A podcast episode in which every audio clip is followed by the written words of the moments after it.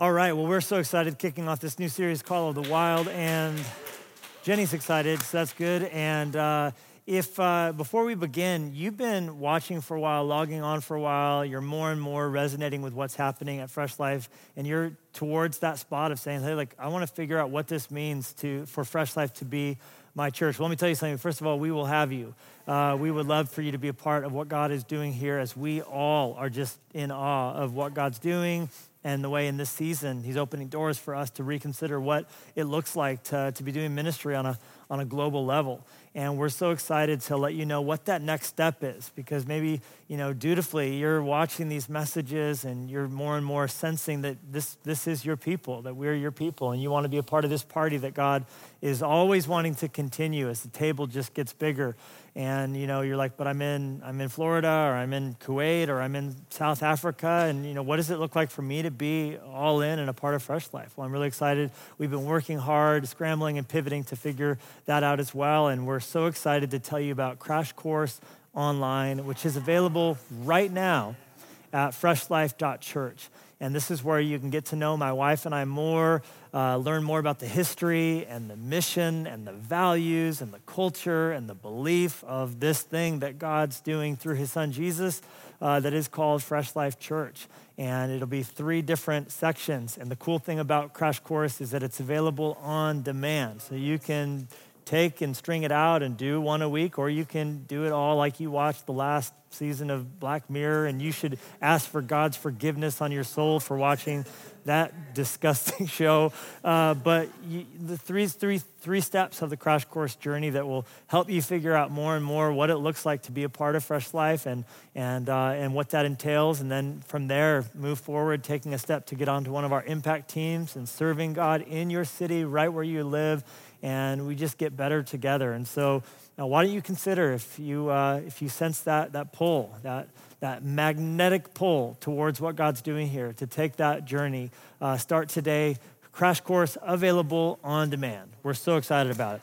Well, if you have a Bible, we're in James uh, chapter one, where we will be for six uh, weeks studying together, and I'm going to call this first message "Stand Your Ground." Stand your ground. James chapter 1, I want to read with you verses 19 through 25, where James says, So then, my beloved brethren, let every man be swift to hear, slow to speak, slow to wrath. For the wrath of man does not produce the righteousness of God. Therefore, lay aside all filthiness and overflow of wickedness, and receive with meekness the implanted word which is able to save your souls. But be doers of the word and not hearers only, deceiving yourselves. For if anyone is a hearer of the word and not a doer, he is like a man observing his natural face in a mirror. For he observes himself, goes away, and immediately forgets what kind of man he was. But he who looks into the perfect law of liberty, and continues in it, and is not a forgetful hearer, but a doer of the work, this one will be blessed in what he does. With due appreciation to Jack London, we've taken the title, The Call of the Wild, as the, the heading under which we're organizing these messages and the week spent in the New Testament book of James. For that is exactly what God intends for things to be like in your soul healthy and pure and vibrant and unpredictable and unexpected and full of strength to be, in a word, wild. That is what Jesus is calling us to. As the beaver put it in the Chronicles of Narnia, he is not a tame lion. He is wild. He is not safe, but he is good. And that's what God wants there to be. That's what, what was in the Garden of Eden when we walked uh, childlike but not childish, when we were naked but had no shame, felt no fear. There was pure joy, pure adrenaline, pure beauty. There was doing what God called us to do and reporting to Him what it was like. There was relationship with Him and each other unmarred by sin and pretense, no hiding. It was just wild. It was just wonderful. And listen, that is what will be when we are in the new heavens and the new earth, when, when we are outside of bodies that pull us to sin, that pull us to selfishness, when there's never gonna once again be on the news anything about a car accident or any heartbreaking, gut churning, sickening story that we read about. There's no more pandemics, no more things that defile, no more things that divide, never having to say goodbye. It will be in that day wild. And here and now, in the space between these two gardens, the, the, the, garden city of heaven coming down to earth and the Garden of Eden, here we sit because of what Jesus went through in the garden called Gethsemane, where he picked up the cup and accepted the cross. Here we now sit in a moment where in Christ it's possible, still on this fallen earth, to be healthy, to be healed, to be whole to be restored, to be that sheep on his shoulders, listening to him rejoice as he heads back to his father's house. How good it is that I found this lost lamb, to hear him fist pump as he picks that coin up that he has been looking for in the home. That woman, Jesus said, picks up that coin, and the father and everyone's gathered into the room to celebrate the coin that was lost, to be the father weeping as the prodigal son. We get to, we get to be a part of all of that as we embrace the call of the wild. But here's the thing as opposed to Eden, as, and as opposed to what will one day be in heaven, on this side of eternity, and this, here's the whole series in a nutshell it takes work to stay wild. It takes work to stay wild. And as an illustration, let me point you to the wild places in our country. We have some incredible wild places you can go all across the United States. In fact, there are in total over 400 million acres of wilderness in our country alone. And that's, that's impressive when you think about the fact that there are like 62 national parks, uh, there's 704 wilderness areas, 193 million acres of national forests. There are so many wilderness places you can go and, in the best possible sense, get lost. I mean, you want to take that symbolically and not literally, but, but there, there's an incredible wealth that we have in our country and where God has started Fresh Life Church, where it sprang out of, there's just an abundance of this sort of thing. You know, I, I get asked a lot. One of the most common questions, actually, I get asked when I do interviews or talk to people, I just almost always know it's coming, is uh, so why Montana? And I can almost tell from the intonation of the voice where it's going. So, what led you to Montana? Which means they're kind of looking at me going, You don't seem like you belong here. You, you, you, we, don't, we don't want you. Are you too good for your home? No, listen, that, that's like the thing. Like, what, why Montana? Like, eh, what, so why not? And, and I used to always struggle with it. I didn't really know. I mean, how do you articulate that you sense the Holy Spirit pulling you? Such a journey, such a process. It was definitely not like a, a, a eight ball said Montana on it. It was, it was so much to it. But the answer that I'm giving these days that I really feel deep in my, in my spirit is I, I don't know exactly why God chose to birth Fresh Life Church as it now is reaching globally all over the place and touching lives and, and, and, and, ministering to people through this ministry. Is, and Jesus gets all the glory for all that. Everything that he's done, we're just in awe of. None of it makes any sense. We felt all these years like we're skiing in front of an avalanche, you know, just butt pucker, trying not to get clobbered, you know, just trying to just keep, keep going. And, and, and really that's what it has felt like. But, but the answer that I, that I feel like is when God wants to, with a single storm, send water into the Pacific and the Atlantic. He chooses to do so by sending it onto the continental divide.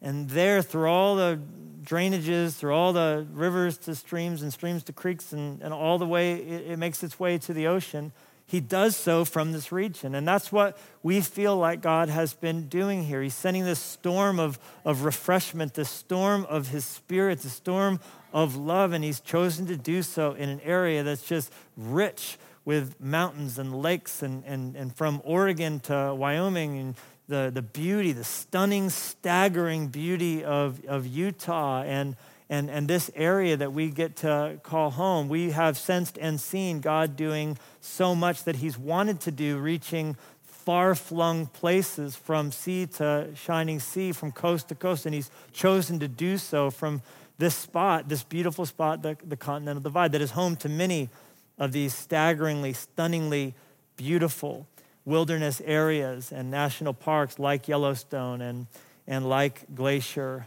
and others. But those beautiful places, those, what did I say, 400 million acres of wilderness, it has taken a lot of work for us to be here in the year 2020 and for them to be intact and for them not to have Taco Bells and not to have cell phone towers and not to have condos and high rises and developments when you go to Dead Horse National Park or State Park in Utah, for there not to be uh, development in those places and bungee jumping taking place off the side of the canyons. What did I say? It takes work to stay wild. And if you're not asleep yet, let me try and do my absolute best. The history is to me so interesting because the first national park in our country, and we're very impressed by ours, but Australia has 500 national parks, more than anywhere in the country. And Belize has the greatest percentage of its country given over to national parks. 63% of Belize is national park. But, but, but we'll just live in the nation we're in. We're just going to run in our lane, girl. And, um, and, and in our country, the first national park was Yellowstone. And this became a national park because of a declaration made all the way back right after the Civil War by President Grant, if you could believe it. 1872, we had zero national parks, and now we have one. And he already, even Lincoln kind of already knew that this area was so beautiful and so unlike anything else in the country, it needed to be protected. Well, Grant put that into order and said, This area is a national park. Used that phrase for the very first time. And so Grant gets the original credit. But of course, when we think of the national park system, we think of John Muir. John Muir was the son of the wilderness. John Muir has been called the spirit and the beating heart of the conservation movement, and he was the soul of the national park system before such a thing existed. This guy was so punk rock, he one time was, was sick, deathly sick. His wife thought he was going to die, climbed up Mount Rainier, and she goes, What are you doing? You said you weren't going to go. And he goes, I just got so excited, and then I found myself at the top. This guy like he, he would opine to himself about how the mountains were calling and, and he needed to go. It was John Muir uh, who was the one who convinced Teddy Roosevelt to come visit him in Yosemite National Park in California and to go camping with him. And that three day camping trip has been called the most significant event in the history of conservation in this country because it was during that period that the deep love that Roosevelt always had for being outside, he really believed there was nothing better to develop the character and heart of somebody than to spend time in some of the beautiful places. He was forged into the man he became by his time in the Badlands of Dakota, where he just became uh, just more, more, more, you know, comfortable being dirty and doing the work of a, of a ranch hand and getting bucked off of horses and fighting grizzly bears and, and all of those things. So his time with Muir uh, caused him to walk away with a resolve to do what? Well, here's what he did. He created the United States Forest Service. He created 150 national forests as president, as president, 51 federal bird reserves, four national game preserves, five national parks. He doubled the amount of national parks created 51. Uh, I already said that federal bird reserves, but let's just mention it twice because you know have, how many bird reserves have you created lately? Yeah, exactly the same amount I have. Uh, he also, uh, and this is one of the most important things he did, he established the Antiquities Act, which allowed any president to declare a national monument of any federal land. And uh, since then, every single president in office has enacted some sort of legislation with regards to protecting wilderness areas. In all, uh, Teddy Roosevelt was responsible for the preservation of 230 million acres, which has really locked in his presidency as the presidency of conservation. Then we flash forward to Woodrow Wilson. The year is now 1916. And here you see President Wilson uh, deep at thought in his desk. And that was the year when he signed what has been called the Organic Act. And the Organic Act formalized an, a branch of the government, the National Park Service, which would look after all of this ever growing, ever needing to be cared for and policed land uh, for, for the protection of it for our posterity, which in this year, 2020, now has about 20,000 employees and 300,000 volunteers per year keeping up all of these beautiful parts of our nation that so many people in COVID are now experiencing in their hashtag van life as they make their way around the country because we can homeschool and we can just live in this van and it'll sound great for about three months. All right. Okay. Now, if we flash, flash forward from Wilson to FDR, FDR, who idolized Teddy Roosevelt, uh, he, coming out of the Great Depression and coming out of the Dust Bowl, of course, had the New Deal, and the New Deal was giving jobs to people and cr- really cr- cranking up the economy. So he created what was called the Civilian Conservation Corps, which planted three billion trees.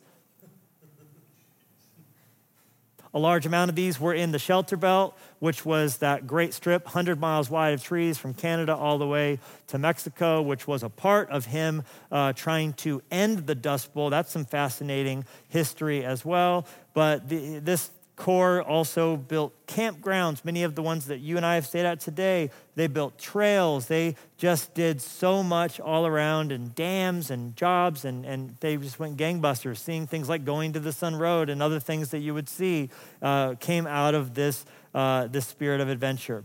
Then we go to Lyndon Johnson, the successor to John F. Kennedy, and in 1964, here he is signing the Wilderness Act. And the Wilderness Act was basically uh, now legislation that would allow any wilderness area to be protected from anything mechanized or anything that would be a permanent structure or any commercial activity. So that it wouldn't just be a national park where you see it from your vehicle or where you can helicopter over it, but it would be preserved exactly for future generations to see it as it was seen by Lewis and Clark, as it was seen by the Native Americans uh, who were the, the OG uh, in this nation as well. The, the goal, and here's the articulation, just an excerpt from it. A wilderness, in contrast with those areas where man and his works dominate the landscape, is hereby recognized as an area where the earth and its community of life are untrammeled by man, where man himself is a visitor who does not remain. That's beautiful. And we could go on and talk about how many people work for the Forest Service. The answer is 30,000. But what I'm really trying to get you to see with this overview of the history of wilderness that is there for the seeing, there for the, the, the experiencing, there it's been there your entire life uh, for you to, to visit and for you to experience, for your soul to be touched by. What I'm trying to get you to see is that things do not stay wild without work. There has had to be work for, uh, for us to put in place, for there has had to be policing, there have had to be rules. Otherwise, man's nature would have overcome it. Our nature would have ruined it. Our nature would have spoiled it. We would have paved paradise to put up a parking lot. And so things can't, on this side of heaven, stay in that wild, beautiful place without a lot of intentionality, without lines in the sand, without saying this far and no further. This is important. As Roosevelt once said in a letter, we must not build this country of ours for a day. We must build it with a mind that will go through the ages. We want to build for our grandchildren to see and experience. And I love that because God is faithful to a thousand generations. And as we build the church, as we seek to move, we should have that similar mentality, that similar spirit. We should think generationally. We should think impact. I hope you're praying prayers for what your great, great, great grandchildren are going to do when one day they pick up and are reading through your soap journal. And they're going, Can you believe back in 2020 he was praying for me? He was praying. They'll be saying that from their robotic hovered craft with spider legs that will take them through the wilderness there. I don't know, I'm just kidding. Nope, nothing mechanized or modern, right? They have to be on the back of a horse or on their own two feet, experiencing the Great Bear or the Sawtooth Mountains or whatever it is. But But that's just what I'm trying to get you to see. And, and for you and I to have the souls full of wild, passionate, crazy, so strong and bold and alive, that, that, that, that, that kind of life that we want, for that to be there, there has to be work we're willing to do to protect it, to keep that fan uh, going hard, to keep the flame burning, burning bright. What I'm trying to get you to see is that just as there had to be legislation and work, there have to be employees and figuring these systems out, so the soil of your soul needs protection or it will be overrun. It will be trampled. There will be cares that crowd in. There will be competing things that crowd out all the good stuff. You'll look up one day and nothing will be wild. You will be living a life that's a far cry of what Christ intended it to be. There's going to be cell phone towers everywhere and, and, uh, and McDonald's drive throughs where it's meant to be just stunning vistas, that will be crowding in your heart the, the walk with Jesus was never meant to be commercialized. It was never meant to be a commodity. It was never meant to be something that could be forced into a box and controlled. And okay, I'll just hit play on Sunday. And that's what it means to be a Christian. When we talk about following Christ, we're talking about picking up our cross and following Him because He gave His life to buy ours. And so now we're going to follow Him. Everything becomes an act of worship. Nothing is impossible with our God. It's meant to be a dance and a journey and a joy and a feast, not to be anything that you could ever figure out fully. But for that to happen, you and I will have to stand our ground. We'll have to stand our ground. What am I trying to say? I'm trying to say you will have to protect the castle of your heart.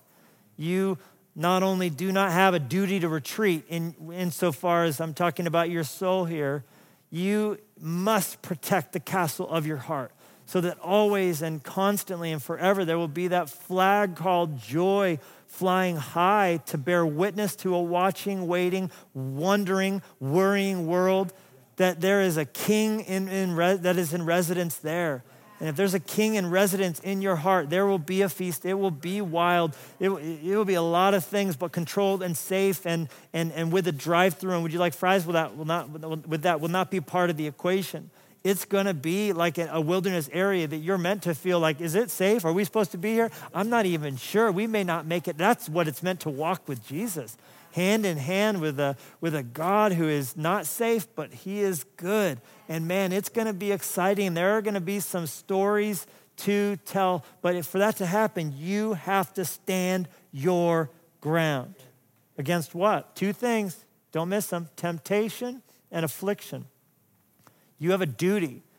You have a duty to protect the castle of your heart because you are being sieged every day by temptation and affliction. I'm talking about sin and suffering.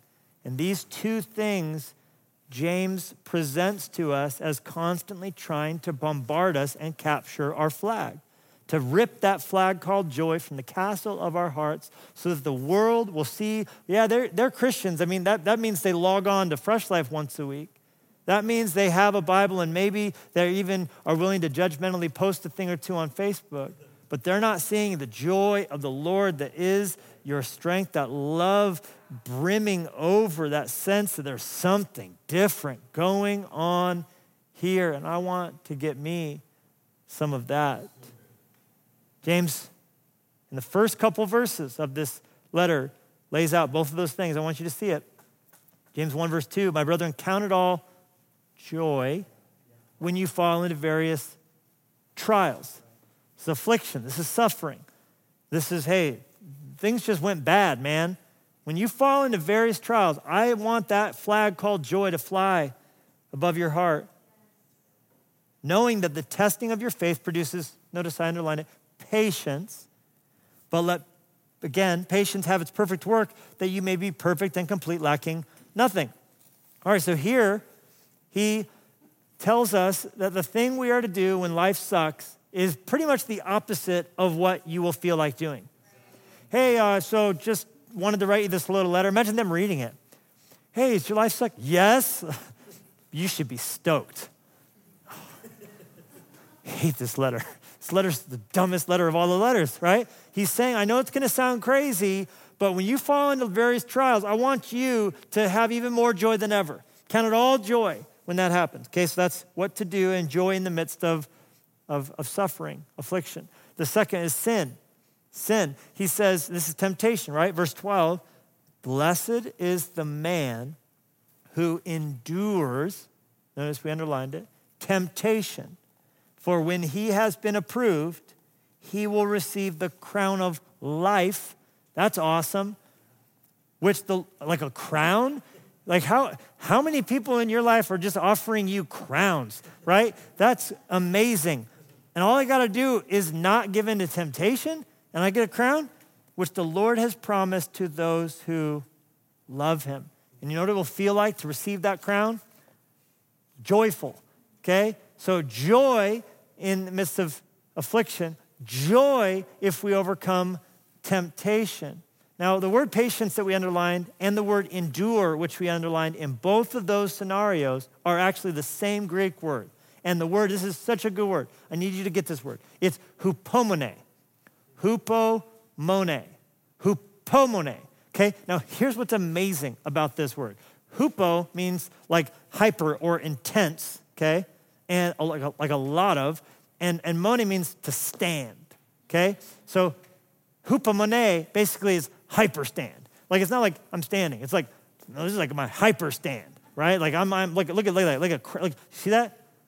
Here's a stand hyper stand, right? Like I am, I'm like ready to go, man. Like I am, I'm, I'm, I've got some stabilizers, right? Like I'm, I'm ready to go. Like when you're paddleboarding and you put the paddle in the middle, it kind of anchors you. Like people are tipping over, you can put your paddle down, turns you from a ladder into a tripod. You got three points touching the board, more stability. Hupomone, a hyper stand. I'm ready. I'm, I've, my, I'm ready. I got my shakabs hupomone, okay? So when he says, I want you to endure with joy and temptation, in, in affliction, because uh, the, there's going to be joy in your heart as he develops you, you become more and more complete, lacking nothing. He's saying, I want you to hyper stand when you feel like getting knocked over. This thing hits you, and you're like, dang, man, I'm ready to peace out on even following Jesus. Dang, man, I thought God was good. What the heck? Like, oh, really? God can't just knock COVID out? Like, like you're, you're, you're tempted to get knocked over because of this difficulty. The enemy's huffing and puffing. He's trying to blow your house down.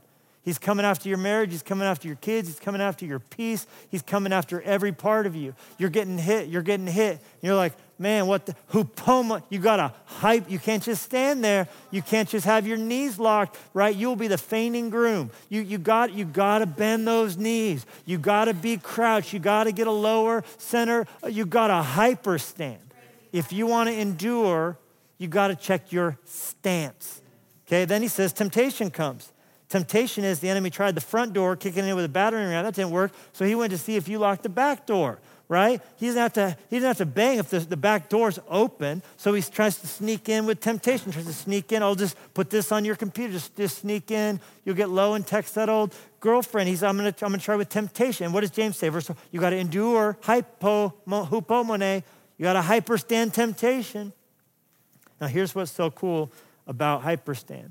I looked it up in my Greek dictionary, and the definition is to remain when others depart, to bear up and remain constant, to stand your ground.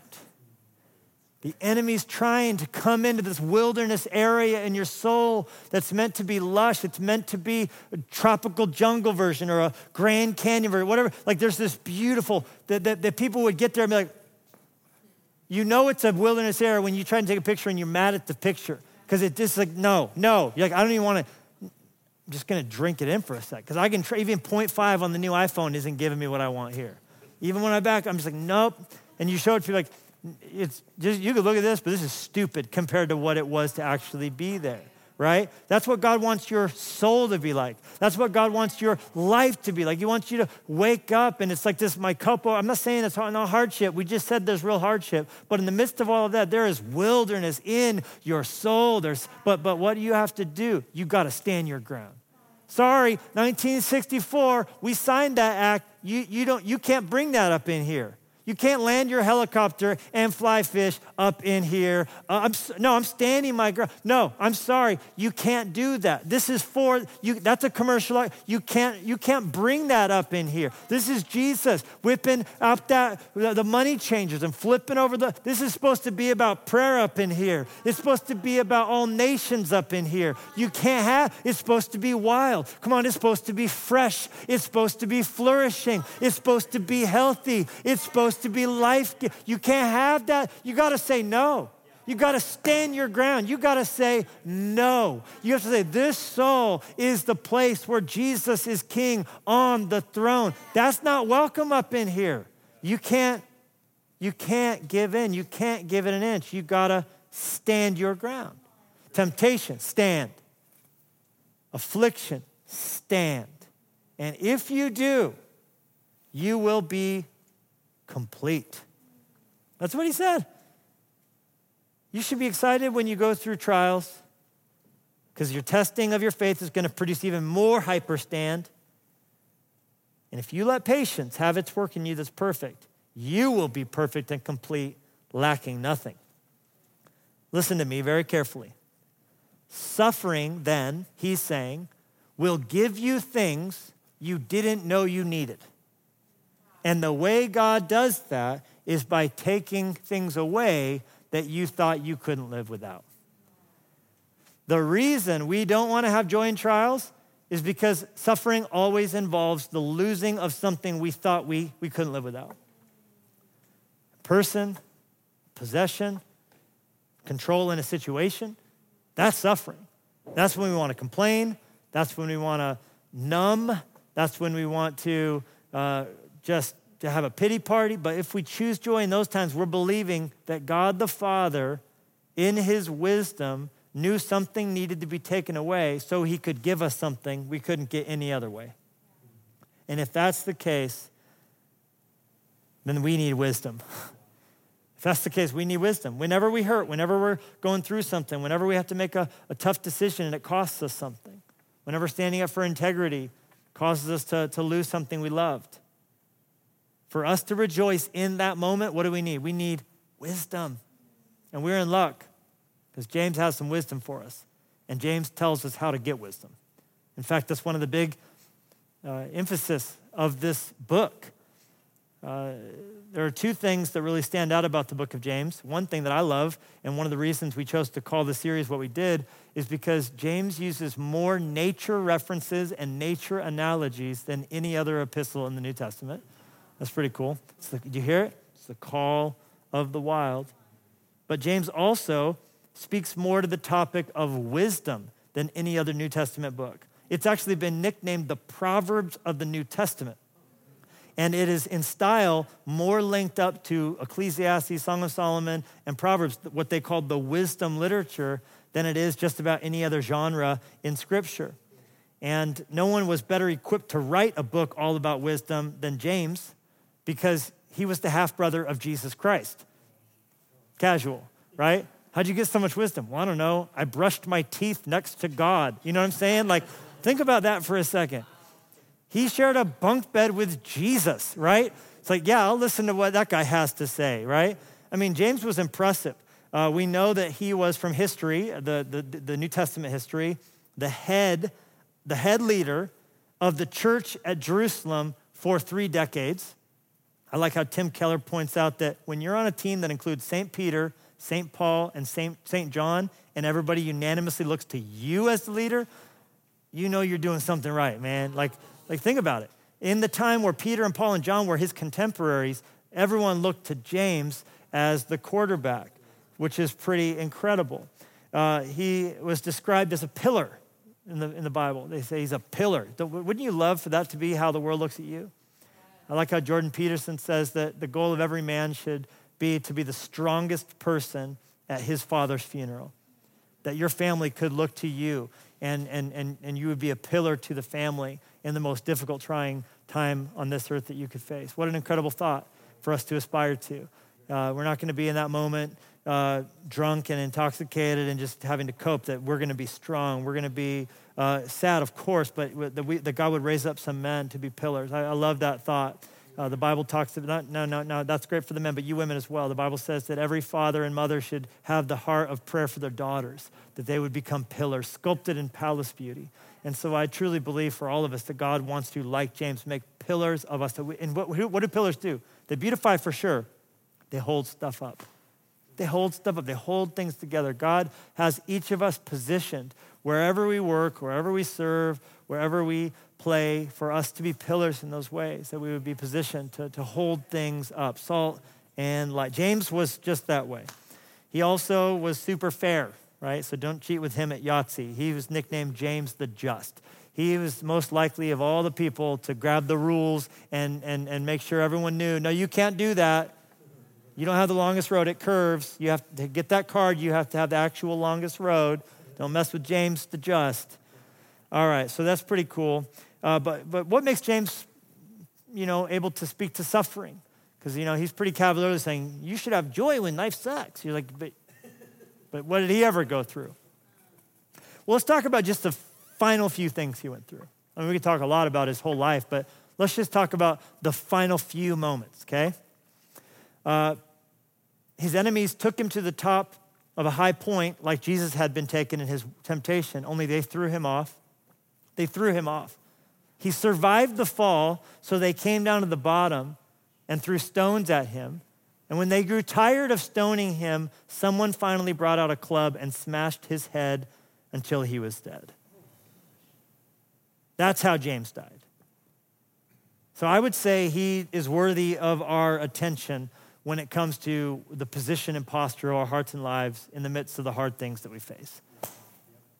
Three things from the passage we just read, real quickly, we're almost done here, winding our time down. James tells us three really important things. The first is that you listen, the second is what you listen to, and the third is how you listen.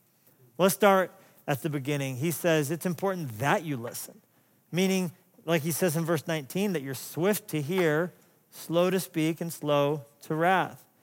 He's saying, and this is connected to trials. This is connected to difficulties. This is connected to our hupomone, our hyperstand. When, when things are hard, when, when you're being tempted, don't be in a rush to speak. Don't give in to the anger you'll feel inside sometimes. The solution is to be swift to hear. Eugene Peterson puts that this way, and it's just one of the most memorable verses from the message, in my opinion. He says, Lead with your ears, follow up with your tongue, and let anger straggle along in the rear. It is so easy to get that backwards and to fly off the handle and to feel something and act instantly and lash out instantly and assume the worst and to, and to begin to, uh, to cut into people with our tongue or to let the anger smolder and let it be that passive aggressive let it be that you know you know i'm fine but it's clearly not fine it's so easy to make one of those two decisions but but the solution to it all is to listen how do you listen? You ask questions and then shut your mouth.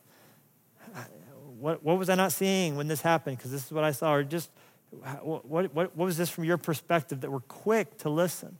Quick to listen to each other, quick to listen to God. We do that in prayer. James uh, had one more nickname. I told you he was called the pillar. I told you he was called the just. One of his other nicknames is pretty r- ridiculous. Is that he was called Old Camel's Knees. How'd you like that to be your nickname? Oh, James, oh, yeah, old camel knees. Like, what the heck? You know why they called him that? Because if you've ever been near a camel, it basically looks like they have knee pads on. Because when you get on a camel, they are able to sit down on their knees and they're able to rest by sitting down on all four of their knees. And that, for that reason, they develop massive calluses that look like knee pads. If you get near a camel, their knees are insane. And James was called Old Camel Knees, apparently, because he was so often like a camel on his knees and he developed calloused knees. One legend about him is that when they threw him off the temple, he just stuck the landing by landing on his knee pads, and that's why he didn't die. I'm not making this up. And, and whether that's true or not, it's pretty clear that James, when, when he was going through hard stuff, he did what you and I need to do. Not rush to judgment or rush to action or rush to, oh, I'm, uh, uh, uh,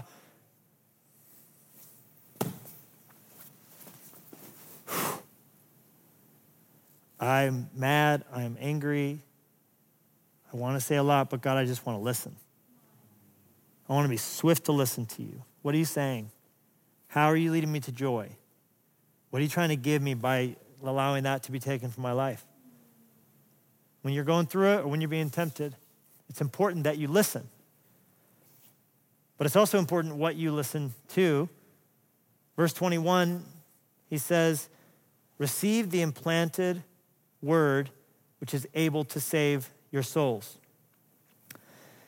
Now, when you and I think about our souls being saved, I think generally speaking, we think of like damned or saved, heaven or hell, light or darkness.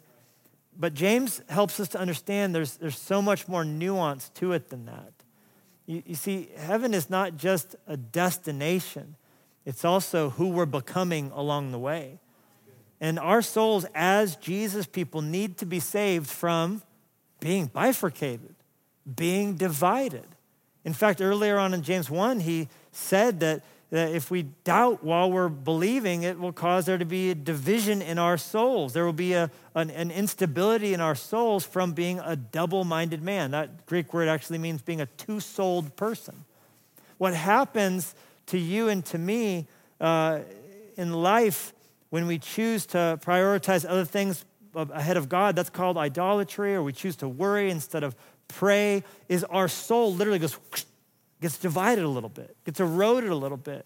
We can become two souled on the inside, and that causes there to be an, an, instability because we're supposed to be anchored and held together by that wild, beautiful, free, united soul. The Bible talks about David having an undivided heart, his heart totally towards God. God's looking on the earth for a heart totally towards him, upright, whole, but our soul gets divided, our soul gets parceled out, and things get weaker when they get torn into. The enemy's trying to tear your soul into. The enemy's trying to, to weaken the, what's supposed to be the strong part about you. He's trying to put a Taco Bell up inside Yellowstone National Park, right by Old Faithful. You grab a chalupa, watch it go. It's, it's everybody wins. Stand your ground. Keep your soul undivided. How do you do it? by not just listening to the voice of opinion, the voice of culture, the voice of your friends, but basing your life off the Word of God. This is how you keep your soul saved. This is how you keep your soul saved from, from the things the enemy wants to happen to it. One translation says you have to welcome the Word. So it's not just receiving the word, it's welcome the word. I welcome the word of God to have a prioritized place out of all other voices. I'm turning the volume up on God's word in my life. That will help you to lay aside filthiness and overflow of wickedness. Those two things uh, speak of uh, filthy habits and wicked conduct. Every one of us have some habit we should shake because habits uh, that are sinful steal freedom because we're not able to serve God while we're choosing to prioritize uh, and perpetuate a habit that pulls us away from Him. So, as we try and lay aside wicked conduct and filthy habits, we have to base our heart on God's word. It will give us strength to take off those filthy garments. That's the illustration. Filthy garments and this is gross, earwax that's messing your hearing up. That's the two things he's referencing when he says lay aside. This filthiness and overflow of wickedness. It's stuff that's just, you shouldn't be wearing that. It's old, it's gross, it's nasty. It needs to get off of you immediately. After you've been camping for a while, that outfit, man, you got to get that thing off of you. And if you have too much earwax, earwax, you can't hear right. You gotta, gotta clean that out. God's word will help you do that. So that you listen, what you listen to, and then finally, how you listen. James says, don't just be hearers of the word. Don't, don't just be hearers, but be doers of the word. Because to do that will deceive yourself. And once again, you become two souled. You're deceived. You're, it's pulling away the strength on the inside of you. You're, you're self deceived. The devil doesn't care that you logged on to church today. The devil doesn't care that you watch this message on the elliptical today. He just doesn't want you to do anything about it after the fact. He wants you to hear just another, oh, that was a good one. That was encouraging. Dang, great. All right, when is, when is uh, what's next? He wants, he wants us to hear all of this because he knows what you need to know that spiritual information, not immediately put into application, will always lead to inoculation. A little shot. Now you can't get the thing because you just got a little bit of the thing. He wants you to have just a little bit of spirituality, a little bit of religion, just a little bit of this, just inoculating you. He doesn't want you to immediately take application. I need to get me to A in my SOAP journey. I need to A, I need application. That's where we have to be. Otherwise, we, are, we will be self deceived. So we have to always be on guard against the, the things that will keep us from applying the word as it hits us and God pricks our conscience. Says, Do you need to take action on that. On guard against anything that would cause us to go, oh, yeah, I'll get around to that. And then next thought, and then we won't do anything about it. Now, as we close, and I really hope you'll come back in the weeks to come, six weeks, it's going to be powerful. Get your soap journal downloaded, freshlife.church slash James. It's going to be amazing. But, but I wanted to end with something that's special to me, and that's this. Where did all this wisdom come from? James has all this wisdom to give, but where did he get it all? It all came the hardest way possible through the bitterness of regret. For the Bible tells us that James, the half brother of Jesus, did not believe. This is Mark chapter 3, I think verse 21. It says, While Jesus was alive, Jesus' own people, including James, did not believe in him, for they said, He is out of his mind. In John chapter 7, some of Jesus' brothers started to mock him.